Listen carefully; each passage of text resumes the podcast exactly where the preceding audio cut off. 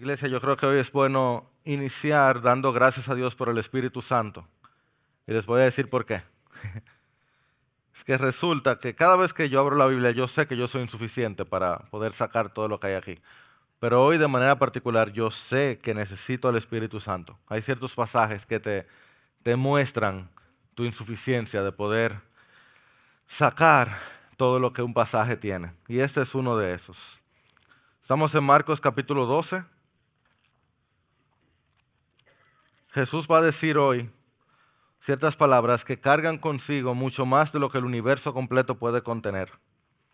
Y quiera Dios sellar en nuestros corazones el valor de lo que Él dice. Marcos capítulo 12, versículos 35 hasta el 37. La página 1034 si tienes una NBLA. Yo he titulado este sermón El Hijo, el Rey y el Señor de todo el Hijo, el Rey y el Señor de todo. Y es que luego de que Jesús estuviera recibiendo preguntas durante todo el día, llegó entonces la pregunta del día. Era hora de que Él hiciera las preguntas. Sin tener que alzar la voz, Él terminó volando la cabeza de todo el que lo escuchó. Ese es nuestro Señor. Y esta es su palabra. Si la tienes conmigo, puedes leer aquí Marcos 12, 35 al 37.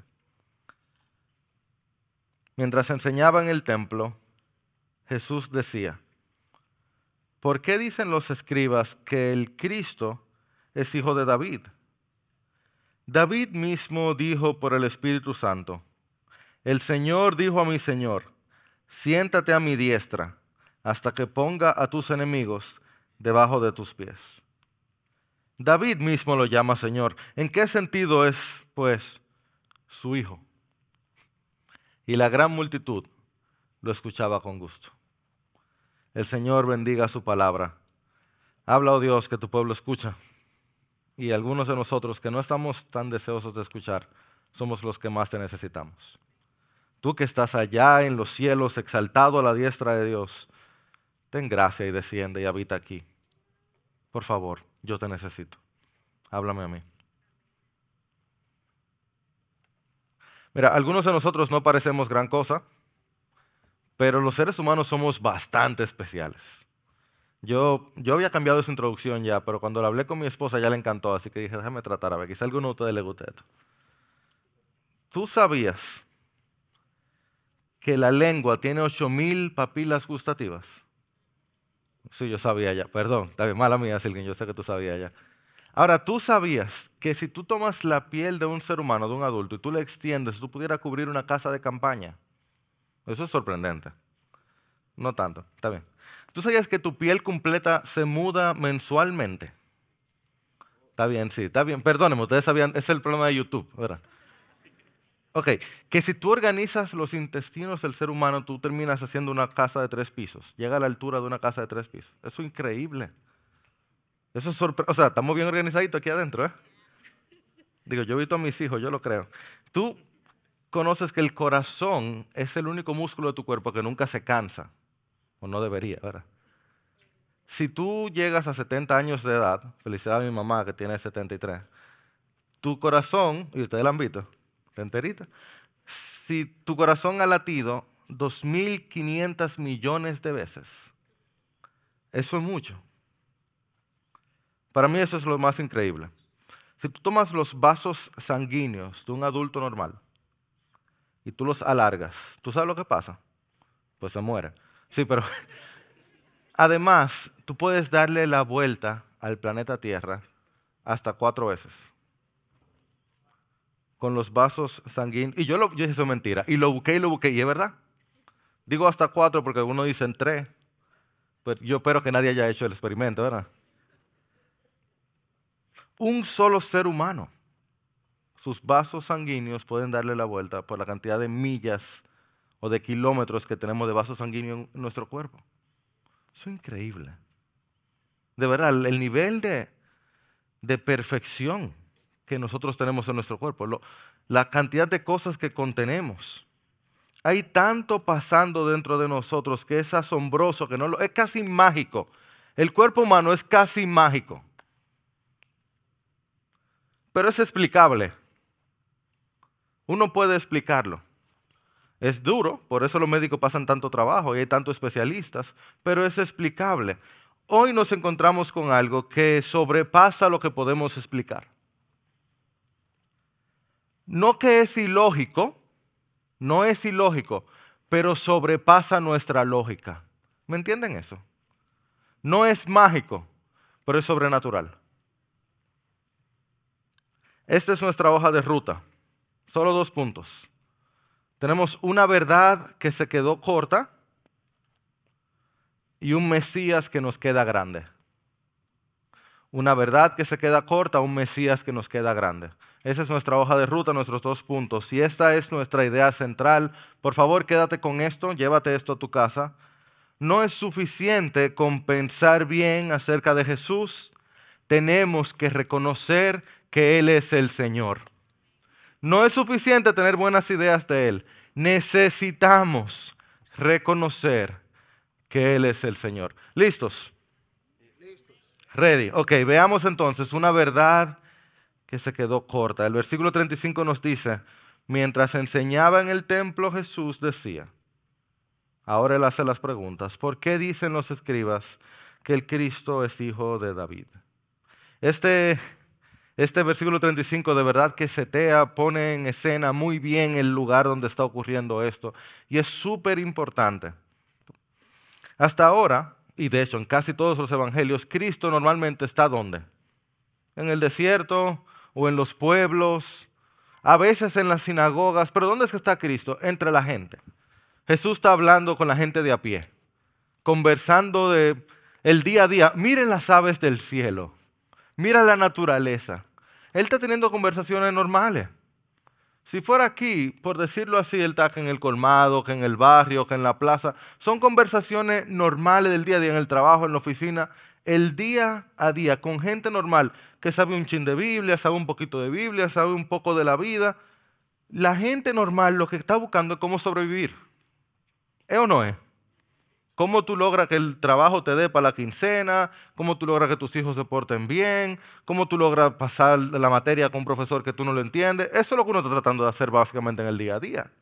Y Jesús regularmente está respondiendo a las preguntas eternas en base al día a día. Porque al final todo el mundo quiere saber también lo más importante. ¿Quién soy? ¿Para qué estoy aquí? ¿Qué es lo bueno? ¿Qué es lo malo? ¿Quién es Dios? Pero uno piensa en eso como aquí atrás mientras uno está pensando con qué yo como y cómo frío los plátanos. Eso está aquí atrás. ¿Por qué les digo eso? Porque ahora Jesús no está en el colmado. Jesús está en el templo. Y Jesús no está hablando con el colmadero. Él está hablando, si recuerdan, con los saduceos y los fariseos y los escribas. Este es un momento donde él no está teniendo conversaciones de dominó. Digo, espérate, Olvida eso, porque las conversaciones dominó se ponen profundas. Así que olviden que yo dije eso. Pero no es un momento donde él está relajando.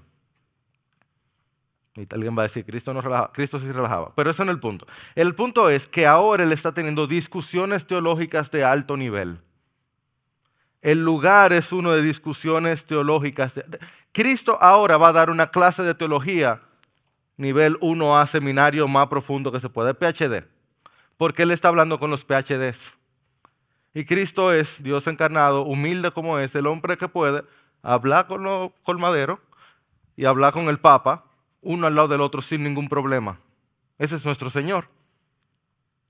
Por eso Él inicia diciendo, ¿cuál es la primera pregunta que Él hace ahí? ¿Por qué dicen los escribas? Los escribas, y hablamos un poquito de ellos en las últimas semanas, eran personas que su dedicación, su trabajo, su profesión era el Antiguo Testamento. Interpretar la Biblia. A tal punto que la ropa de ellos era que la gente se enterara. O sea, un escriba caminaba y si él llegaba a tu establecimiento, primero tú tenías que darle rebaja y segundo, tú tenías que ponerte de pie cuando un escriba llegaba. Ese era el nivel de honra que tenían. Todo el mundo respetaba, y de hecho le debemos a los escribas porque ellos guardaban la Biblia, la copiaban con cuidado. Lo que dicen los escribas era como, pues la ley. Era lo que había que respetar. Y que Cristo esté diciendo, ¿por qué dicen los escribas? Es que Él está diciendo, ¿por qué la teología del momento? ¿Por qué dicen los expertos? Los comentaristas dicen, ustedes han oído esas frases, hasta yo le he usado. Eso es lo que Él está diciendo. Los comentaristas dicen, en el hebreo y en el griego, eso es lo que Él está diciendo ahora. ¿Y por qué yo le digo esto? Eso es una iglesia joven, eh, literal y figurativamente. Lo más importante es la práctica. El corazón en acción. Lo más importante es el corazón en acción. Lo que haces por lo que amas. Eso es lo más importante. ¿Ok? Sin duda. Una buena acción salida de un buen corazón, de una buena motivación. Sin duda. Y en eso la generación Z y los millennials dicen, amén, claro que sí. Hay que actuar, sin duda, bien. Pero hay que meterse en teología también. Esto es importante. Lo que yo creo acerca de Dios es muy importante.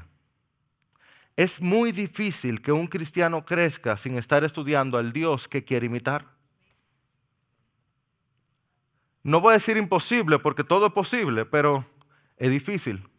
Mira cómo lo decía R.C. Sproul, uno de los mejores teólogos de nuestra generación, y yo diría que todas las generaciones. Él decía, la palabra de Dios puede estar en la mente sin estar en el corazón, pero no puede estar en el corazón sin estar en la mente.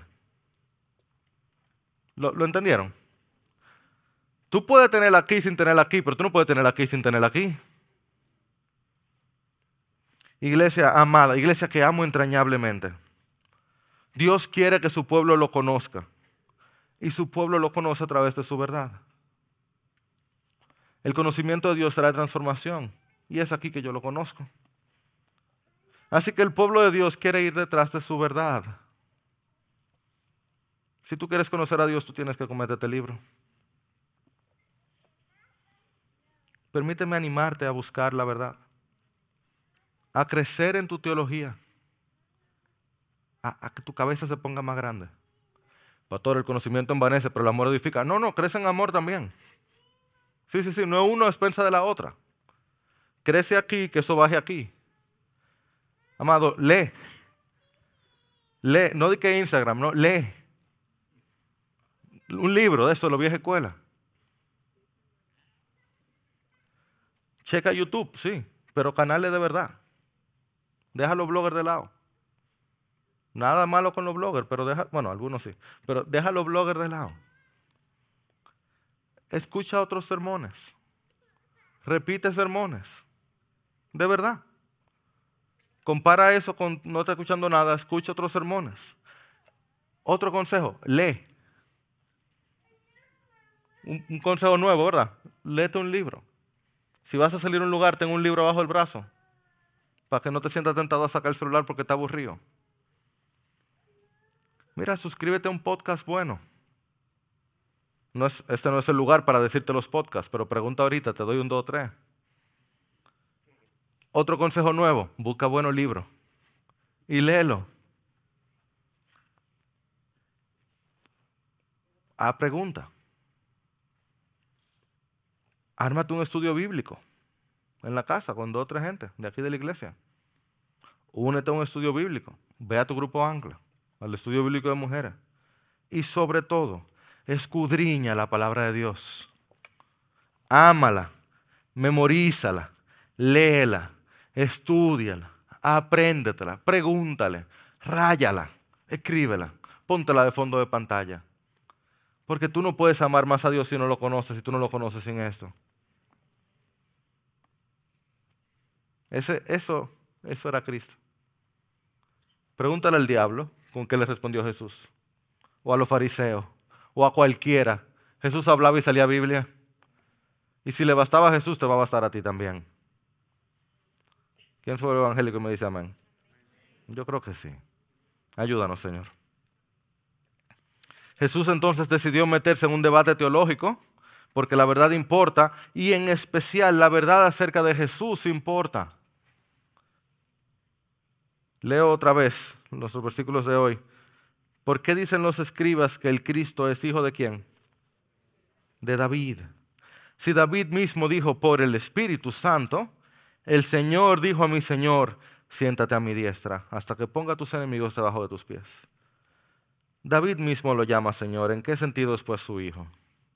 Cuando hablamos del Cristo nos estamos refiriendo al Mesías, el ungido.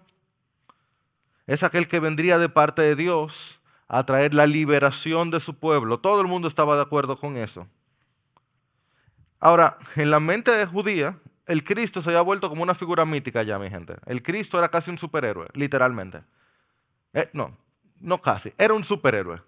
En la mente judía el Cristo iba a aparecer, nadie sabía de dónde, no sabía de qué país, o de, qué país sí, pero de qué ciudad o de qué lugar, no sabía cómo. Iban a ser de repente e iba a llegar e iba a desaparecer a los imperialistas de Roma.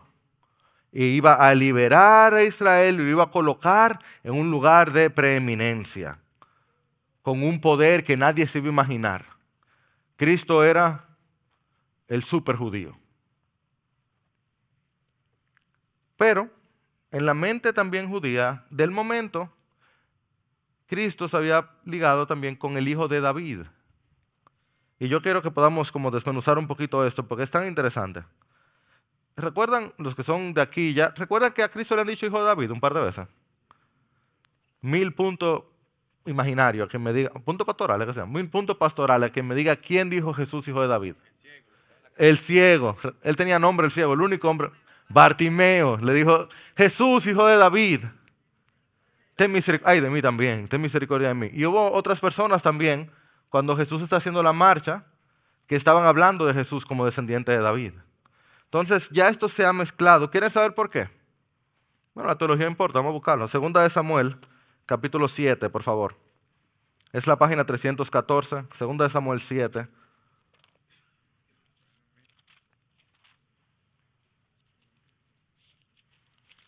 Esta promesa se había sellado en la mente de los escribas y por tanto en la mente de la gente. Segunda de Samuel 7. Entonces, bueno, si tienen una NBLA, ven que tienen como un titulito, promesa del Señor a David. Eso es Dios hablando con David desde el versículo 12, cuando tus días se cumplan y reposes con tus padres, levantaré a tu qué? Descendiente, que es hijo, es el mismo término, la misma terminología. El hijo de David o descendiente de David. Levantaré a tu descendiente después de ti, el cual saldrá de tus entrañas, y estableceré su reino. Él edificará casa a mi nombre, y yo estableceré el trono de su reino para siempre yo seré y él será hijo para mí. Ah, un trono para siempre al hijo de David. Los judíos que leyeron esto, los escribas, van diciéndole, espérate, pero este David recibió una promesa increíble, esto está súper interesante, ese tiene que ser el Mesías. Can, déjenme explicarle un poquito esto. Mira, David era el rey de Israel. Ustedes lo oyen todavía. A veces yo me siento mal por Salomón, porque Salomón se fajó, trabajó muchísimo. El Salomón hizo que la tierra fuera más grande, y Salomón hizo grandes cosas, pero en la mente de, todavía hoy, de un israelita, David es el rey. O sea, David fue el que ensanchó las murallas. Perdón, David fue el que venció al gigante, siendo un muchachito, por favor. David, digo, yo no creo hablar mal de David, mi hijo se llama Isaac David, el del medio, o sea, le tengo cariño a David. David fue el que estableció Jerusalén como capital del reino. David, oye, ¿quién no le coge cariño? Él fue perseguido injustamente por alguien que él servía. Y terminó venciéndolo sin hacer nada. O sea, cualquiera le coge cariño. ¿A quién no le gusta una historia así? En inglés le dicen como el underdog, ¿verdad? Y termina ganando. Además, David logró reinar sobre un reino unido y ortodoxo un reino que servía al Señor. Dios dijo que David era el hombre conforme a qué? Conforme a su corazón. ¿Cómo tú no le coges cariño a alguien así? Y si eso no fuera suficiente, David bailaba bien. Cantaba bonito. Era buen mozo. Escribía canciones. Tocaba. Oye, dime tú. Ese era, ese era un hombre completo de verdad. En la mente judía, David era el rey. En un sentido, para hoy, imagínate, ¿qué sería el hijo de David? Es como que Juan Pablo Duarte tenga un descendiente. Y resulta que ese descendiente llega y pone la gasolina a 10 pesos y el dólar a 2. O a peso el dólar, ya tú sabes. Y además de eso, el hijo de Juan Pablo Duarte, el pastor, predica con una unción que cuando empieza a predicar está todo el mundo, mira, llorando y arrepintiendo, sigue aplaudiendo. Y además de eso, el pastor hijo de Juan Pablo Duarte tiene un disco que tiene un dúo con Majo Solis y Marco Sweet. Más o menos algo así es que la gente tiene en mente que va a ser el hijo de David.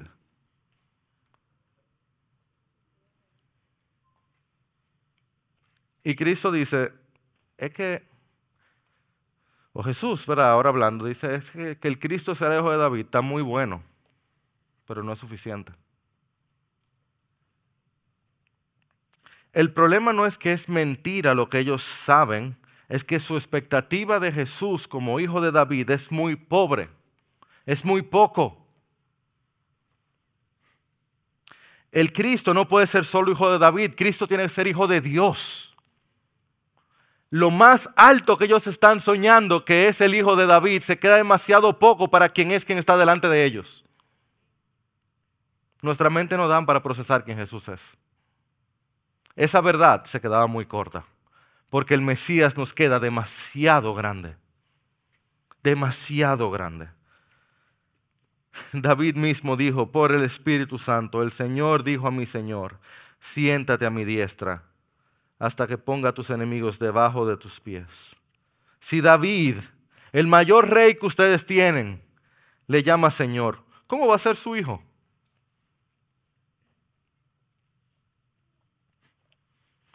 Esto es como un, sidebar, como a lo lado, ¿verdad? Pero hoy en día es común. Y me estoy burlando de ustedes, pero con, con ustedes. Pues yo también paso por ahí. Es común encontrarse un papá que tiene un niño de 2 o 3 años y dice que yo no sé qué hace con él. Él hace lo que yo quiera. Niño, ¡hey! El niño así, de este tamañito. Y el papá dice que yo no sé qué hace con él. Dice, pero ¿cómo, ¿cómo tú no sabes qué hacer con él? Pero, pero es de este tamaño. Y le digo que me burlo de ustedes, pero lo entiendo porque yo tengo tres muchachos chiquitos. y no es fácil esto de criar, ¿verdad? No es nada fácil esto de la crianza. De hecho, el, pastor Chacho tiene un libro que sale pronto y él ni sabe que estoy diciendo esto, no le estoy haciendo promoción.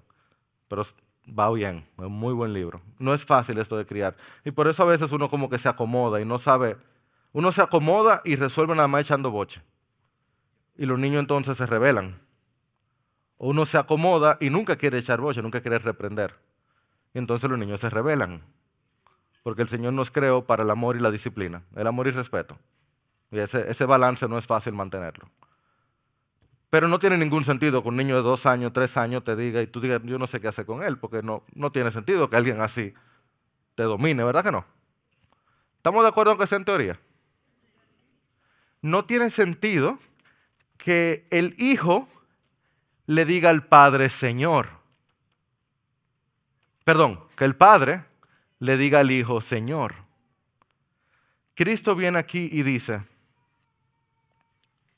¿de cuándo en dónde David le diría a su hijo, Señor?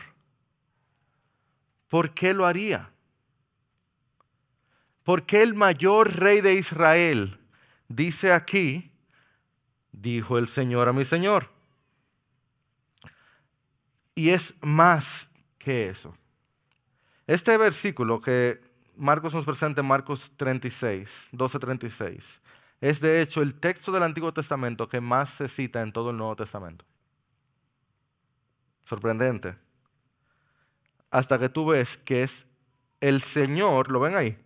En todo mayúscula, el Señor dijo a mi Señor, eso es Yahvé, Jehová. El Señor en todo mayúscula se refiere al yo soy el que soy, el que se reveló en la zarza ardiente. El Señor le dijo a mi Señor, que en este, en el Salmo 110 se refiere al Supremo Señor, al Adonai, a un Señor que no tiene igual. Me encanta, me encanta la locura que yo estoy leyendo. Porque ¿cómo es que el Supremo Señor está recibiendo a Jehová hablándole? Dios está hablando con Dios. Porque ¿quién, ¿quién, va a ser el Supremo Señor sino Dios? No, no hay otro. Pero yo tengo a Jehová hablando con el Adonai. ¿Cómo así? Y por si acaso, para que no nos confundamos, justamente el versículo anterior, yo tengo, no sé si alguno se recordará, Shema Israel, escucha Israel, el Señor nuestro Dios, el Señor uno es. ¿Cuántos dioses hay? Uno, pero yo tengo el Señor hablando con el Señor.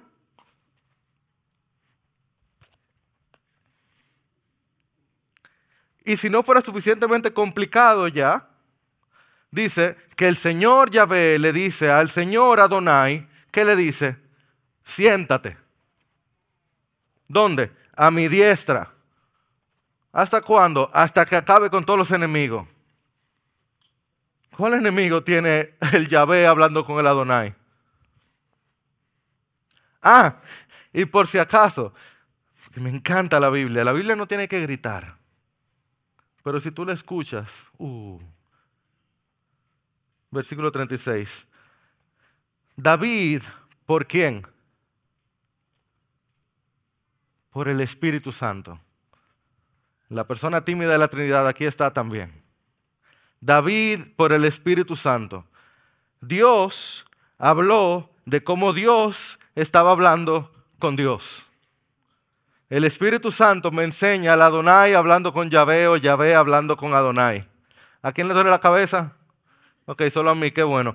Ya tú puedes ver por qué ese es el texto más citado de todo el Nuevo Testamento. El Espíritu Santo nos está abriendo una puerta a nosotros para ver que ese que estaba ahí caminando y hablando no era solo nuestro amigo, no era solo nuestro ejemplo, no es solo nuestro maestro.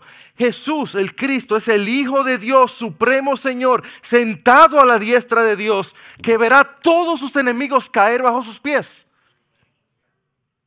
¿Tú crees que cualquier cosa, aquel que moriría en el madero? Ese que nació en Nazaret es el Dios eterno e inmortal. Ese que hablaba con fariseos y que le encantaba estar con prostitutas y destituidos, que ama hablar con aquellos que tienen el corazón roto, es aquel que habló la creación a existencia y sostiene el universo entero por la palabra de su poder. Él deja de hablar y se acaba el universo. Y él se ponía a hablar con niños. Ese que sí multiplicó panes y peces, creó y contó cada átomo del universo. El Supremo Señor es el que sufriría por nuestros pecados y nuestra maldad. ¿Qué clavo puede contener al Supremo Señor sino solo su amor?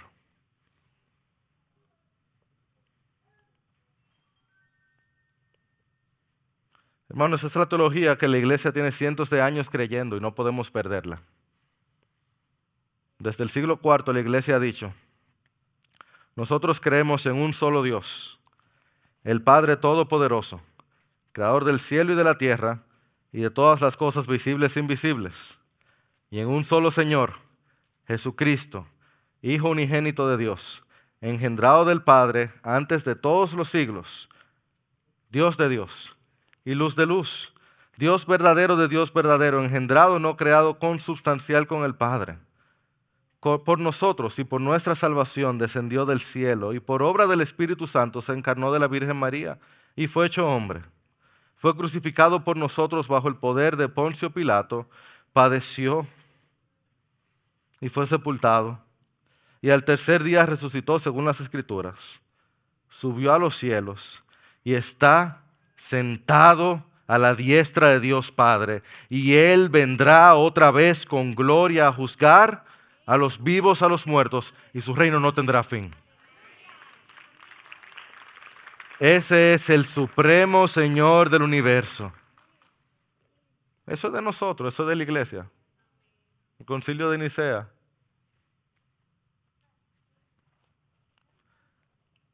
Sentado a la diestra de Dios Padre. Casi no hablamos de eso, pero eso es tan vital. Que el Mesías, el ungido, el Cristo, cuando cumpliera su labor en la tierra, su humillación, hay tres estados de Jesús, teología, preexistencia, humillación. Cuando Él cumpliera su labor en la tierra, Él pasaría por la exaltación que empezó cuando Él ascendió y Él entraría en sesión. ¿Has oído el término? Eh? Estar en sesión. El juez está en sesión. ¿Saben dónde sale sesión? De sentarse. Él entró en sesión, Él se sentó. Hebreos 1.3 dice, Él es el resplandor de la gloria, de su gloria y la expresión exacta de su naturaleza, sostiene todas las cosas por la palabra de su poder.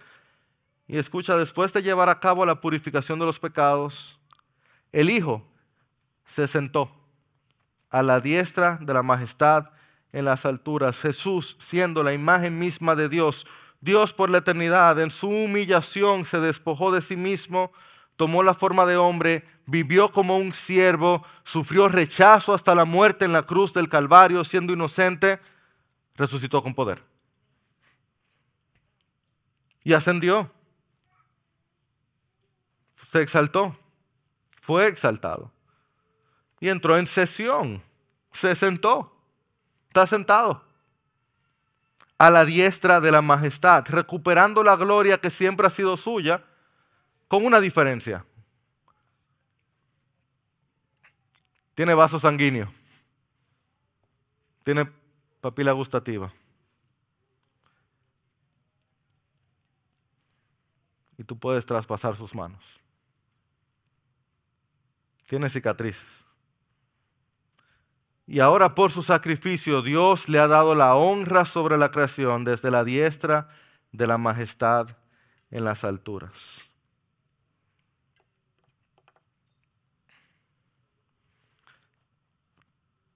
En el año 1014 había un rey danés llamado el rey Canuto.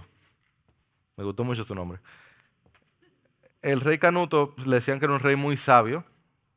A pesar de su juventud le llamaban el Supremo. Y él no, le gustaba el nombre. Pero su cohorte ahora siempre le llamaba el rey sabio, el rey supremo.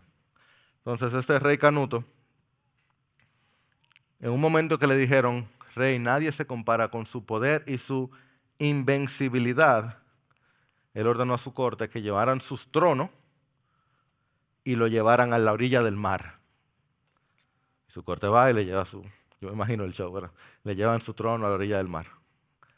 Él se sienta en el mar y él ordena a las olas que no entren. Por más que lo ordenan, las olas siguen entrando. Y las olas siguen entrando no obedecen hasta que tumban su silla. Cuando la tumban, entonces él se voltea, se quita su corona, regresa a la corte y la pone sobre un Cristo crucificado. Dice, ese es el Supremo, Señor. Para ti y para mí, que hay un rey sentado en sesión, ¿tú sabes lo que significa? Que hay un solo rey. Nosotros, tú y yo, si somos creyentes, no vivimos bajo una democracia. Nosotros vivimos bajo una monarquía, con un solo rey, supremo Señor del universo, y de nuestro corazón. En tu corazón no hay elecciones. Cada cuatro años no cambia quién manda. Tú tienes uno solo que manda por siempre. En los cielos hay uno sentado a la diestra de la majestad en las alturas y aquí abajo se hace lo que Él diga o tú eres un rebelde. En tu casa se hace lo que Él diga o tu casa está en rebeldía. En esta iglesia se hace lo que Él diga o esta iglesia está en rebeldía. La realidad es que en el universo hay un subolo supremo Señor del universo o el universo está en rebeldía. Y Él es tan paciente que Él permite un poco de rebeldía hasta que Él ponga todo enemigo debajo de sus pies. Y Él lo va a hacer. Él lo va a hacer. Ahora se sublevan los reyes y levantan y hacen guerra y dicen, no, yo voy a hacer lo que yo quiera. Pero si David le decía, Señor, el mayor rey de Israel, el Espíritu Santo, ¿tú sabes cómo le dice? Rey de reyes y Señor de señores, Alfa y Omega, principio y final, omnipotente vencedor, admirable consejero, príncipe de paz, el que era y es y ha de venir, Jesús, supremo Señor del universo. Ese es el único Rey real. Todos los otros son suplentes, subalternos, en espera de que Él vuelva.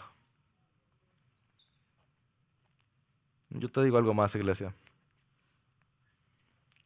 El Señor dijo a mi Señor, siéntate a mi diestra, está en sesión, ¿hasta cuándo? Hasta que ponga a tus enemigos debajo de tus pies. El Señor no tiene rivales reales, no tiene enemigos de verdad. Hubo uno solo que hizo algo. Cuando el diablo se levanta, el diablo será aplastado. Tú en tu pecado te levantas y tú serás quitado del medio. O tú te puedes rendir. Nadie que se levante contra Dios va a permanecer. Él es paciente. Eso sí. Él es paciente y lleno de gracia. Él está más que dispuesto a esperar. Para eso estaba aquí Cristo. Porque Él es paciente y lleno de gracia. Abundante en amor leal y fidelidad. Cristo estaba aquí, en el templo, en el lugar donde se discute la teología, hablando y explicando quién era que estaba aquí y dando oportunidad para arrepentimiento y fe. Y no solo eso, porque hubo un solo enemigo que pudo levantarse. Él vino para ofrecer aquellos que aquello que nosotros no podíamos ofrecer. El Señor ofreció a su Hijo, el Hijo ofreció su vida. La paga del pecado es la muerte. Así que Él vino y ofreció su vida. Él vino y se dio hasta la muerte. El supremo Señor del universo, el que sostiene el universo con la palabra de su poder, vino y se dio hasta la muerte. Pero porque Él es el supremo Señor porque su vida era perfecta, la muerte no supo qué hacer con Él. La muerte no sabía qué hacer. Cuando le dieron eso, ¿qué yo hago con esto? ¿Y, qué, ¿Y qué yo hago con alguien así? La tumba no tuvo más opción que reponerlo. Y ahora Jesucristo, el Hijo de David, el Hijo de Dios, puede como rey mirar al mayor de los enemigos y decirle al pecado y a Satanás, él ve a la muerte y le dice, tú también quedas debajo de mis pies. Bendito sea el nombre del Señor. Dios, tú no tienes enemigos, no reales. Y a los rebeldes tú los convences o tú los conquistas. Señor, mi oración para este momento es que tú puedas convencer a los rebeldes aquí. Empezando con cualquiera de nosotros que somos tus hijos y estamos actuando en rebeldía. Y llevarnos al arrepentimiento. Si no hay nadie como tú, ¿por qué actuar en contra tuya? Ayúdanos a rendirnos a ti ahora. A ti, Supremo Señor, nadie tan bueno, nadie tan fiel. Ah, mi Dios, qué bueno eres tú. ¿Quién no quiere vivir bajo un rey como tú? Que vienes y hablas y enseñas y guías y perdonas y provees y sostienes y soportas.